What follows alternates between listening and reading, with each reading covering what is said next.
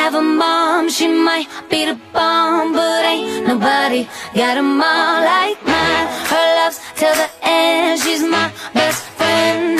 Ain't nobody got a mom like mine. Welcome to Teaching My Mother ABA, where we put a unique spin on teaching ABA and using pop culture references and real life stories. So sit back, relax, and enjoy the shit show we call life. Hey everybody, welcome. My name is Dr. Anissa Jepsen, and I have my daughter, Dr. Britt Farley, with me. We're a mother-daughter duo, striving to find a nice balance between owning a business, being a mom, wife, grandma, traveling, volunteering, teaching, sleeping, and having a good time. So, how's it going, Britt? Are we gonna be like super honest on this? Because I think you know by looking at me that I've spent the last 24 hours delousing my house and everyone in it. Oh, teach me some ABA. I don't know if ABA can get rid of lice, but I can think of some amazing antecedent strategies like don't send your kids to certain places. Don't share hats. Don't share hats. Are they in Manny's hair masks yet? No, that's next. So I felt like I had been through this already once in my life, but apparently life repeats itself. So yes, it was so traumatic too because you got rid of all my stuffed animals. It was a very sad time in life. Well, we're really close to doing that too here. There's no blankets, no pillows. Everything's wrapped in plastic. So. Let's get over my traumatic lice experience and get right to our first segment. You'll notice throughout this podcast that we have a lot of pop culture references. And so if you can name the show or where we got the reference from, just make sure to let us know on all our social media platforms because we'd love to know that there's some other nerdy people like us that spend way too much time watching television or TikTok or whatever it is. So first segment, you jump, I jump Jack, and it's getting to know both of us on more of a personal level. So Britt, you first. Okay, so I had this all scripted and planned out because what you don't know about us yet is when I was younger, my mom, Dr. Jepsen, had me in speech in 4-H, and let me tell you how many times I had to practice that for it to go. So, but today has been a shit show, and it is only 9:20. So I'm going to go a little off key here, but something people don't know a lot about me is I fail a lot. It's exhausting. Let me tell you. So this morning I opened my email to 3 rejection letters. It was a rejection letter for a full-time assistant position, a rejection letter for being an editor for a journal, and then a rejection letter for being part of a special team that does some SME stuff. So all I do, I think, is read a rejection. But that started very early when I was taking my ACTs, and I took them 3 times, and each time my score got lower. I also flunked out of my second year of college and lost a full-ride scholarship. I cannot spell. Thank you, Mom. I struggle reading out loud, and I tend to have a little bit of a stutter, which I didn't realize until one of my friends pointed it out. But I'm a perfectionist. So when it comes to knowledge and performance, I am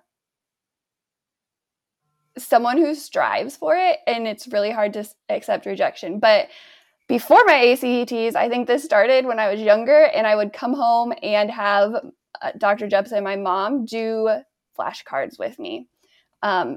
It was her favorite pastime, I swear. But now the roles are reversed, and Dr. Jepsen is going to get her BCBA, and I am constantly giving her pop quizzes and flashcards. So make sure you give me some good advice there, but come along, and now it's my turn to teach my mom some ABA. That was horrible. So what I hear from that is that even though you do get rejection, you keep trying. That's so hard as a mom, too, to listen to that, like that, whatever. Okay, so we're moving on. Oh my gosh, it was horrible today. Let me tell you, my email, like just every single thing. You're just not good enough. Thank you. I'm not, apparently. I am not. Thank you for participating. Oh, and let me tell you how many times I've been rejected from journals, and I'm waiting for 2 rejections to happen right now, and it's exhausting. Yes, but we just keep trying. So a little bit about me. It's hard to follow that one. So who else has really just planned their life around like a big F you? Because that's sort of how I think through things. So I was married and pregnant at 17, got divorced a few times, and I probably, if you really make me mad, I'm going to make you call me doctor, because I worked really, really hard to prove to a lot of people that I could accomplish what I wanted to accomplish. So just a little backstory on that. I do know a lot of stuff. None of it is really very useful. It all has to do with pop culture and anything reality TV. Like if it is something that will not save the world, I can tell you I definitely know it. ABA, I'm starting to, but that is definitely not in my repertoire. I'm a lazy perfectionist, but I really love to boss people around. And I wasn't always the most warm and fuzzy mom, because I definitely have some really high expectations for my kids. And so now I feel like we just had like a little therapy session on why Britt's the way she is. Oh my goodness. So yes. It's her chance now to turn around all of my warm, fuzzy teaching methods and use them on myself. So what can possibly go wrong when I have one of my kids teach me something, right? Everything. All right. So enough about our backstories. We're going to, again, talk about ourselves, but it's moving to our next segment. It's relative, where we see how well I know my mom and how well she knows me. So I have Dr. my whiteboard. Is going to ask you that questions. Are watching us. I have my whiteboard to do my questions on. I'm ready. She was so excited when I told her she could write down questions on a whiteboard. Me, not being any type of perfectionist today, I have a piece of paper. Okay. Got it? Okay. So it's all relative. We're going to see how well I know my mom and how well she knows me. We are going to start out simple with Anissa asking me questions, and then me asking her questions, and we're going to write down our answers, and those of you who are watching the recording will get to see if we are correct or not. Those of you who are not watching the recording, we may just lie and say we know each other. Okay. So first question, what is my favorite color? I feel like there should be like Jeopardy music or something. Yeah. Okay. What's my favorite color? Green. So this one was interesting. I talked to my other daughter and she said black, like my soul, was my favorite color. So gray is my favorite color. Oh, I knew that. Gray or khaki? Yeah. Was khaki a choice? No. Okay. What do I like to do for fun?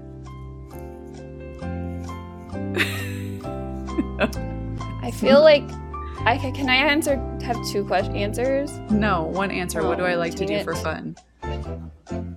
Okay, ready? Yeah. Read. Ready. I like to read. I did like to read before I started school again, but so I like to go look at buffalo. Oh, I live in the Black Hills of South Dakota. We're like a half hour from Custer State Park. If you're ever out here or anywhere there's a buffalo herd, they are my spirit animal.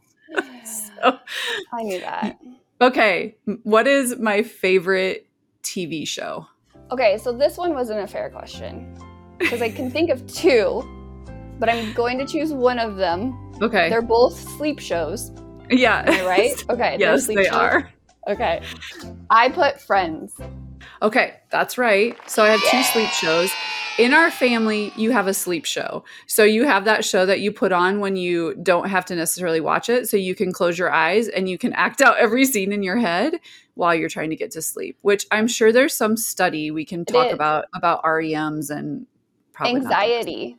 Did you know that people who like to watch shows over and over again, it's because they know what's going to happen. So it eases their anxiety. Oh yeah. Well then, mm-hmm. Well, there goes that another step to that formal diagnosis. What is, you'll never get this one. What is my favorite movie? Mm-hmm. Are you ready for this? I bet you aren't even going to guess what I guessed. Okay. Gone with the Wind. So that was my original, but it's really long in terms of, Steel Magnolias was my second one but yes, Gone with the Wind. So I got it right? Yes, you did. It's because I remember watching it and switching tapes over and over again because it was on 2 tapes. That's how long it was. You had to get up and do the tape. I couldn't get up. Okay. Mm-hmm. What is my favorite food? You can't see my page anymore, but macaroons. That's good because I couldn't think of one. I kept thinking of I like certain types of food. Like I feel like Asian, like sushi is like always a go-to, or Mediterranean, or things like that. But yes, macaroons might be my favorite. If there's macaroons in any place, that's where we have to go. $70 on macaroons. $70 on macaroons seems completely logical to me. Okay. So I got 3 out of 5. One thing we didn't say is we're keeping track of who can guess the most right. And then Mom was not very happy with this decision, I'm sure. But whoever wins, the other person has to donate to their preferred charity. It wasn't that I wasn't happy about that. I love gifts. So I guess this will be a gift in my name. I want a bench or something. Definitely. And it will probably be back home. Yeah. Where everyone can see it. Yeah, for sure. Yep. Okay. Your turn. Okay. I'm ready. What is my favorite color? So this is more of I don't know if you can see it. It's a genre.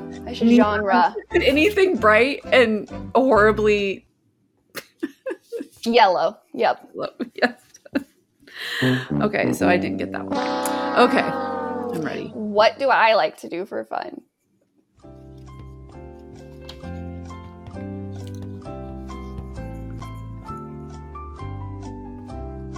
I'm writing it.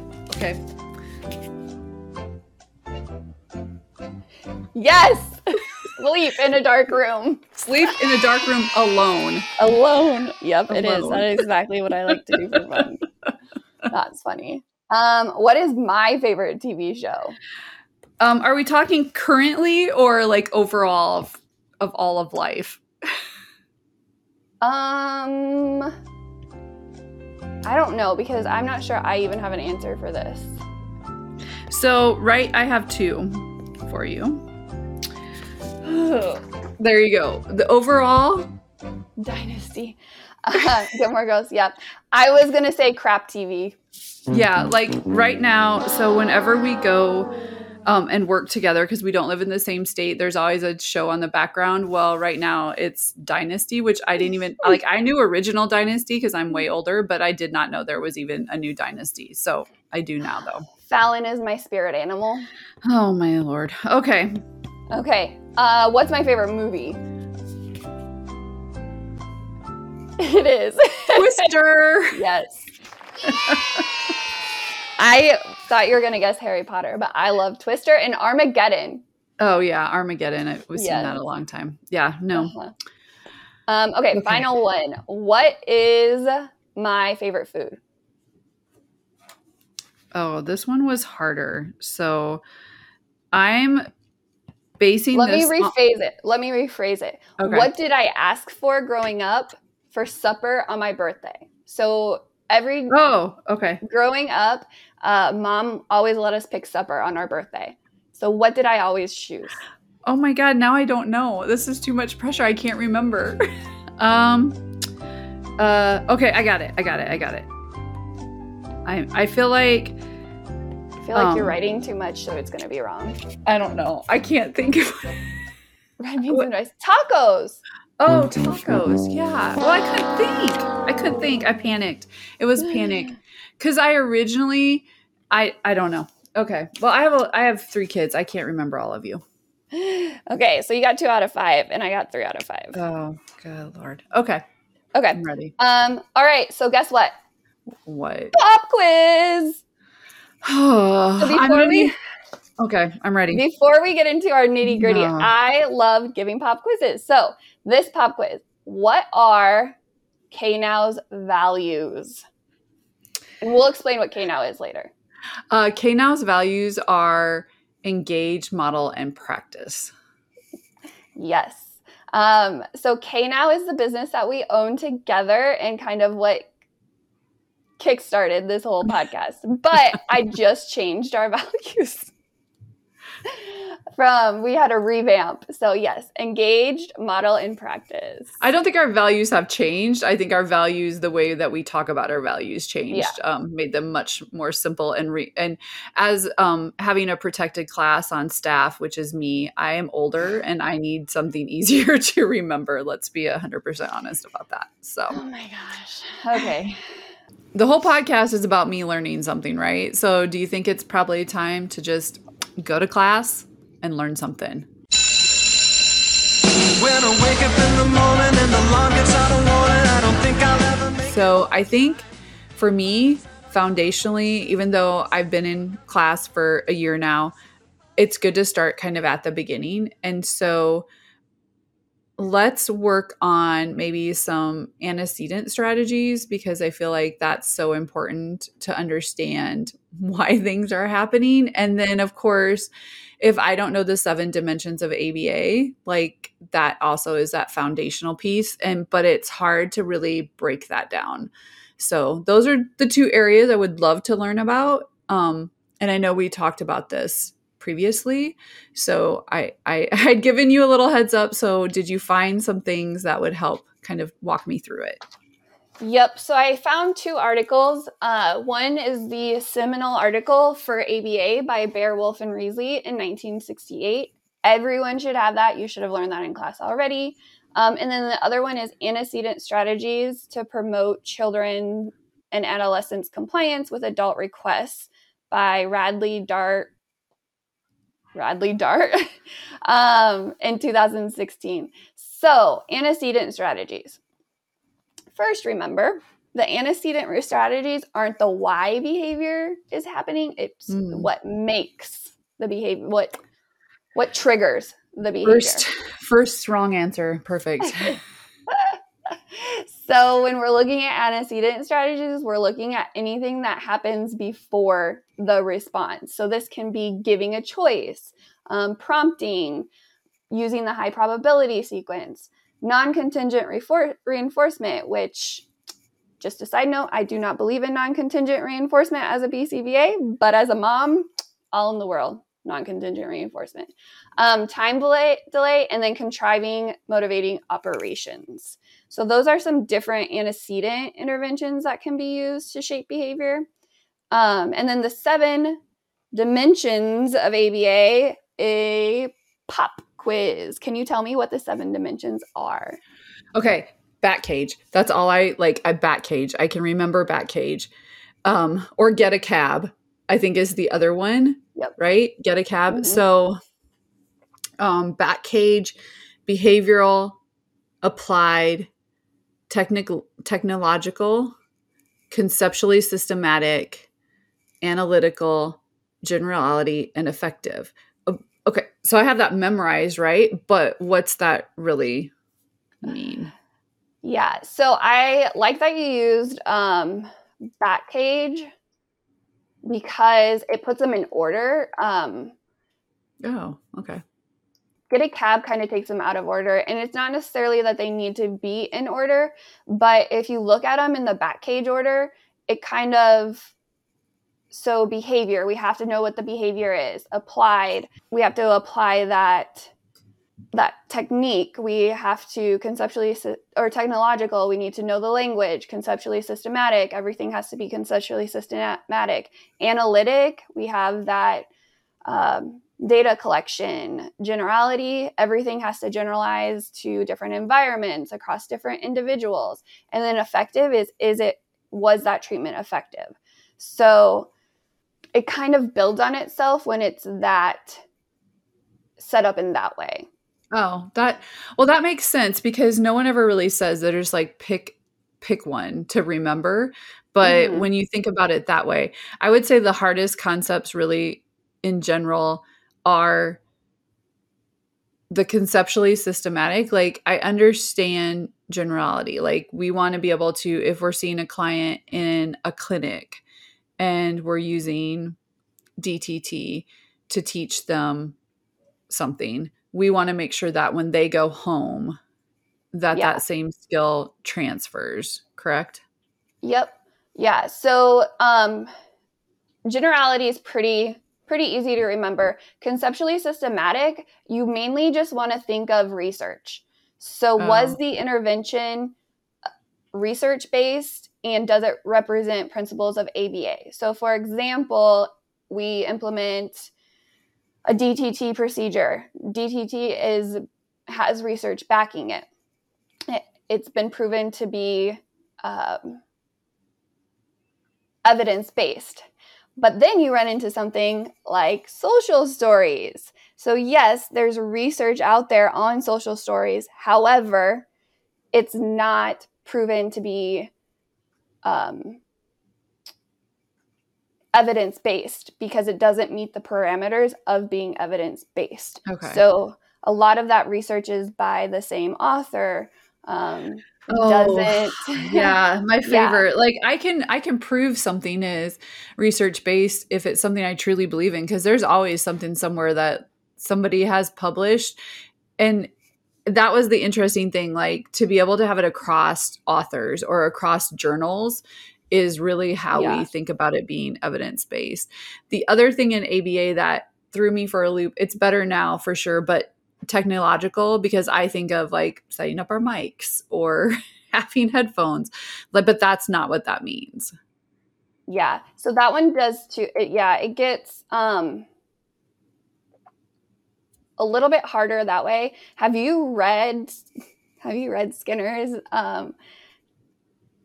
Technology of Teaching, I think is what it's called? I don't know if I've technically... That's a lot of technologically. I don't think I have, actually. Yeah, so that one is really good to kind of learn what that is meant by technological. The other way I remember that one, for those of you studying, is it's technical. So technically, this is what I'm saying. Or technically, this is what it is. So that's how I prompt students to remember that one. I think that is one of those things that we'll definitely have an episode about, parent training and making sure that we're able to take what we're doing in a session or in the clinic or in the home and be able to translate those things to general conversation. Because that would be one of the hardest things about ABA for me, coming from a different place and then learning that ABA says things completely different. So that leads us right into our next segment. Layman's terms. Yeah, we're going to put antecedent into layman's term and give some real life examples from my childhood. Somebody didn't want to talk about her own childhood, which is fine. That's cool, whatever. But so in layman's term, an antecedent, I think I already said this, but is simply what happens before the response or before the behavior. So what happened before it? Okay. So I'm going to give an example, and I want you to, if I like have this right, because this is where I really have trouble translating from book to... Do you have your whiteboard? Yeah. Write it out on your whiteboard. I probably need to. So I think of when my kids were younger, both my husband and I worked, and we would do a list of chores for the kids to get done before we got home from work. And so I really didn't care when they got done, who did them. I usually put it like an initial behind them. So there was like a suggestion of who should do them. But they just needed to be done before one of us walked in the door. So to me, I think that is a response prompt. Like the prompt was the chore list. The response was getting the chore list done. And then the consequence was the avoidance of, well, I mean, if we're going to be listening to me parent loudly for the next half hour. Yeah. So pop quiz, so us getting our chores done, what type of reinforcement was that? Did we want to encounter? A positive reinforcement? So if so you set the chore chart. Yep. We finished the chore chart. And so our chore chart was gone. So our MO is to not. So it's a negative reinforcement. Yeah. So it's not to contact your being in trouble. That's a whole nother, that can be 7 episodes of negative and positive reinforcement versus punishment. Yeah. Oh. And then the chore chart is the SD or the response. And the response is completing the chore chart. And then the consequence is not getting yelled at. So we're removing that. We have that avoidance of getting yelled at, which means negative. That it's negative. Yep. Yeah. And it wasn't yelled at. It was parenting. Mm-hmm. Okay. Whatever you don't tell yourself to sleep at night. Totally fine. Okay, let's hear one of yours as a child. So your example leads into mine perfectly. So I have 2 siblings. I have a brother and a sister, and they're both younger than me. Out of us 3, I would say I'm the one who least wanted to get in trouble. Like, I tried to avoid it as much as possible, but I wasn't very sneaky. One night, me and my friend tried to sneak out of the house, and we couldn't get the door unlocked, so we just went back to bed. So I was always affected when my mom, when Anissa would say, do what you think is right. So she wouldn't tell me what to do if I was in trouble or something was happening, but she would say, do what you think is right. And I think this antecedent strategy would be choice. So not that she gave me a forced choice or a list of choices. It was, your choice is to do what you think is right or don't do what you think is right and see what happens. To be fair, I didn't give that same choice to all of my children, but with Britt, usually it was like, do what you think is right. Yeah. And then she had a look. Oh, yeah. Well, you have to, it doesn't translate as well in text. That's for sure. So luckily you were parented before texting was a thing. Yeah. Well, and I guess I did try to always avoid it. There was an instance of a car accident and I was on the wrong side of town. So I don't know. But yeah, do what you think is right is a common, what I can just think of as childhood for that antecedent to do a preferred behavior. So it's either a choice or a vocal. Mine was a vocal prompt, but then like my look, what is that? What kind of prompt is that? Is that just, that's not really. No. So your prompting would be, it would be a response prompt because the prompt would be directly affecting my behavior. Okay. Yep. Yeah. Makes sense. So if the behavior wasn't, let's say you left a note that said, do what you think is right. Yeah. Not as effective. Not as effective. Yep. Okay. Let's talk about you as a parent. Let's give I am perfect. Perfect. Amazing parent. So after my kid, so first off, both me and my husband apparently were not allowed candy when we were children. In our house is Willy Wonka's factory. We have it is so like you cannot. There's like buckets of candy sitting on the cupboard, and I think we should post pictures of like the candy closet because so the reason there's a candy closet now is because I have no self-control and I have to take the big like Costco size buckets of candy from the cupboard, because like every time you walk through the kitchen, oh, I got all worked up. Every time you walk through the kitchen, you can just like stick your hand in and get like a handful of Skittles. Like I can't live like that. That's insanity. So what kind of antecedent is that for you? What kind of antecedent intervention? It's what? So that is, so you remove the Skittles. So you take them away. Yeah, it's a negative. So that's reinforcement. So you're creating more response effort by removing. Yeah, by having to walk into the. I see. I have a test to take at the end of this year. It's this is not going to go well. But anyway, yeah. Okay, so go on with your story about candy. Okay, so we have what I'm sure every sane house has, a thing called breakfast candy. That is not sane, but that just kind of accidentally happened. So we'll have, let's say, a box of like hot tamales sitting out or Skittles. And when you wake up in the morning, you just grab a handful and everything.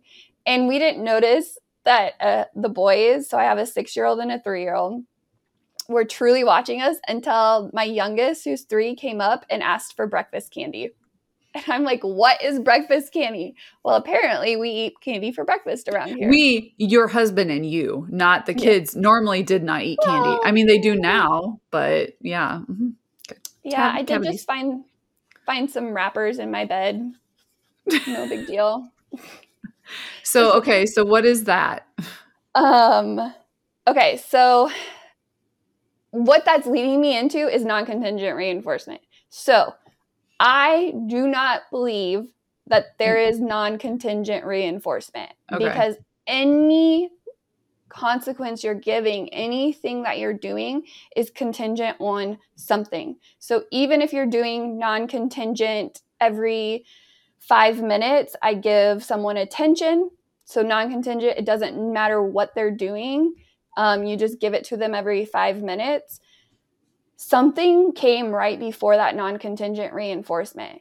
So whether you know it or not, you're strengthening something by using non-contingent reinforcement. So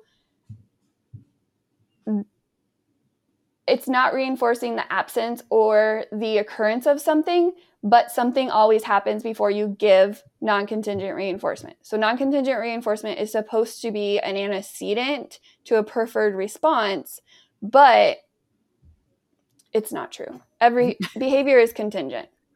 Yeah. No matter what environmental. You do something because of something else. You just. Yes. So, for example, the candy, the breakfast candy situation. Uh-huh. So let's say I non-contingently give my children breakfast candy. Don't do it, I swear. I'm a great mom. They wake up in the morning and come into my room. And before they say anything, I'm like, you can go ahead and get some candy. Well, I've reinforced, even though it's non-contingent, supposedly, I've reinforced them coming into my room. So they can get the candy. Yep. I've reinforced them leaving my room so I can sleep longer.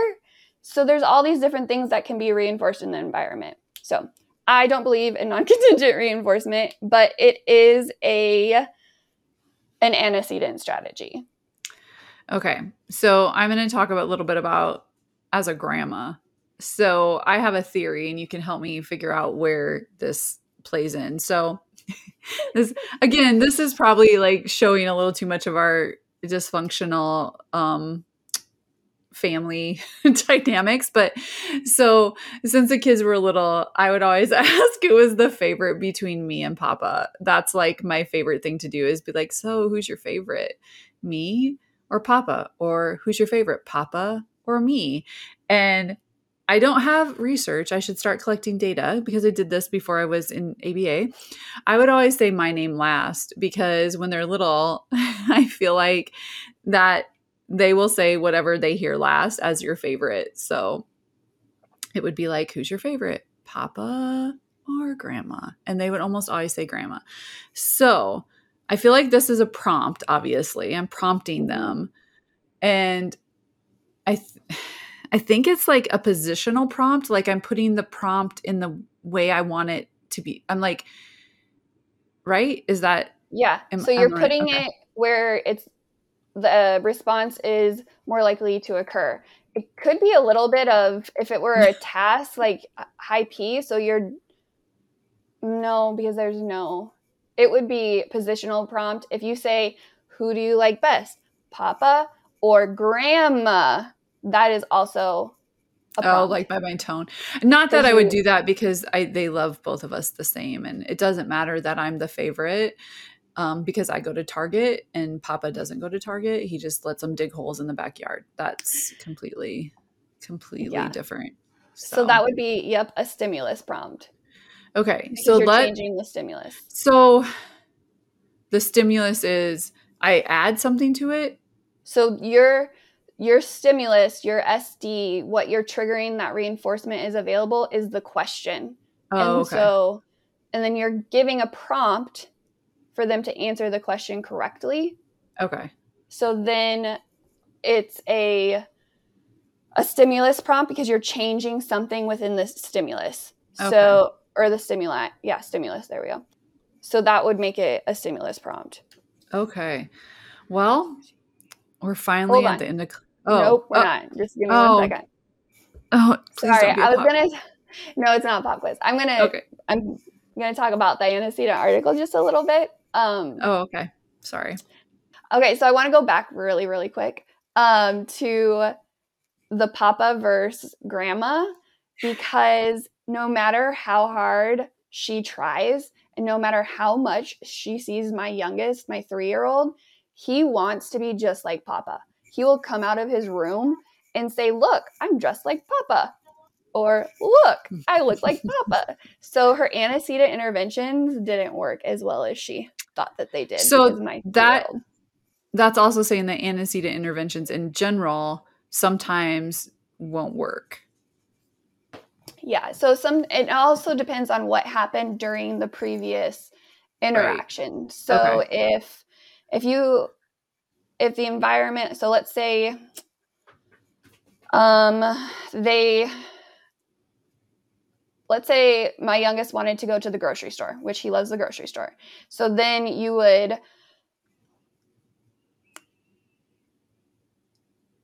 say before you go in the grocery store, okay, if you listen to me, then you can have some candy at the end of the grocery store. So you're using an antecedent intervention with a prompt to have them behave in the grocery store. But let's say they behave in the grocery store and they don't get candy because you forgot or you don't have a quarter. It's less likely that next time you go to the grocery store and say, okay, listen, that it will occur. So, all right, that's it. Okay, let's move on to end of class review score. So any teacher knows that we have end of class reviews. And let me tell you, again, with my failure, my reviews sometimes are not the best, especially when you take a student off because they plagiarized. But so I'm going to ask mom to provide a score 1 through 5. So 1 is I'll find a different teacher. 2 is you didn't yell at me. 3 is, it could go either way. 4 is, good thing I taught you well. And 5 is, I love learning from my daughter. So which score would you give? So this was a hard one because I really do love learning from you. But I will say in this one, I'm going to have to give you a 3. You didn't yell at me because... I do sometimes ask questions that you're like, you should know that by now. And I can tell by your look, which if you're not watching this, you can't see, or your tone that you're like, oh, we've talked about this 50 times. So I'm going to give you a 3. You didn't yell at me. I'll take it. It's okay. I need a 4.3. That should be my average. Okay. Well, we'll keep score. We'll keep score. Yeah, sounds good. You might have a mom, she might be the bomb, but ain't nobody got a mom. So thanks everybody for joining us on our first Teaching My Mother ABA. I know as the mom, I'm super proud of getting to learn from my daughter. Shout out to K-NOW Behavioral Solutions as our sponsor and to Pretty Easy Podcast for making us sound amazing because we are not amazing, but oh my god. Don't forget to follow us on Facebook and Instagram at knowledge.now.solutions, LinkedIn at k-now solutions. We started a Patreon page where you can get a bunch of free CEUs, mentorship, journal clubs, and a bunch of other things at www.patreon.com/beintheknow and visit our website at www.know-solutions.com. And remember, it's all fun and games until you have to teach your mother ABA. See you at next class. She made me